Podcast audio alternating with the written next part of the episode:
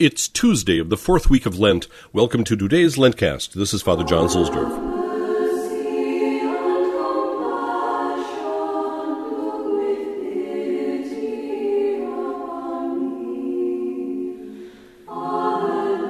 We are making a spiritual pilgrimage to the Roman stations all during Lent.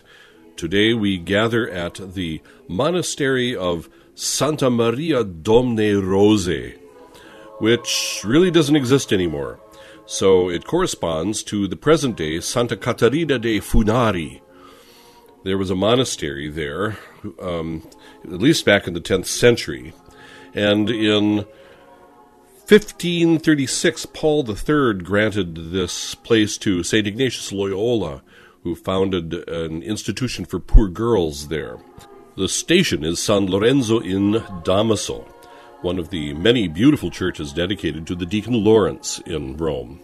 This was the site of the barracks of a famous gladiatorial team, the Greens, which is the color of leeks, which I suppose they used as tokens rather like people in Wisconsin use large pieces of plastic cheese.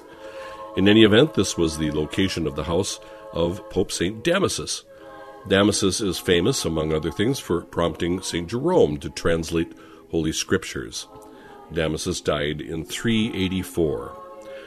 The first church was built here in the 4th century by Damasus. He lived near the theater of Pompey the Great, and here he founded his public library. Damasus also built many shrines to martyrs and was much devoted to their veneration. Pope Damasus composed beautiful poetic, poetic epigrams for inscriptions on marble, which were placed at important sites of worship, and we have several of them today. They are instantly recognizable by the special script, the shape of the lettering used for the inscription. An inscription here at San Lorenzo in Damaso reads, I have erected this building for the archives of the Roman Church. I have surrounded it with porticos on either side, and I have given it my name, which I hope will be remembered for centuries. And indeed it has been. It has been rebuilt many times, but it has remained the chancery of the whole Roman Catholic Church ever since the late 15th century.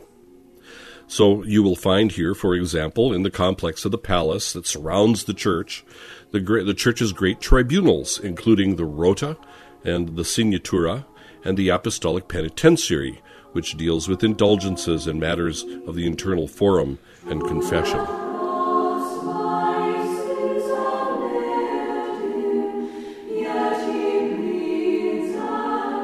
From Meditations for Each Day by Antonio Cardinal Bacci. When we have found Jesus at last after we have lost him by sin, let us implore him never to permit us to lose him again. Let us ask him to let us die rather than offend him again.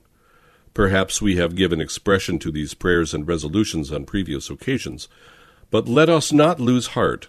Let us remember that in order to test their love and perseverance, Jesus allowed Joseph and Mary to search for him for three days, in spite of their sorrow and their fervent prayers. Let us look for him in the spirit of love and perseverance, and we shall find and keep him forever.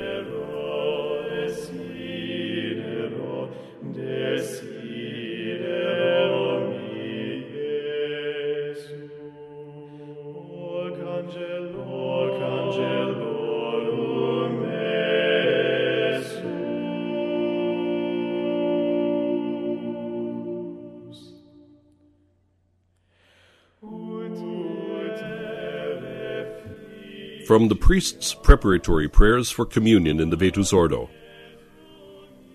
O Lord Jesus Christ, Son of the living God, who, according to the will of thy Father, with the cooperation of the Holy Ghost, hast by thy death given life to the world, deliver me by this thy most sacred body and blood from all my iniquities and from all evils, and make me always cleave to thy commandments, and suffer me never to be separated from thee, who livest and reignest with the same God the Father and the Holy Ghost, God world without end. Amen.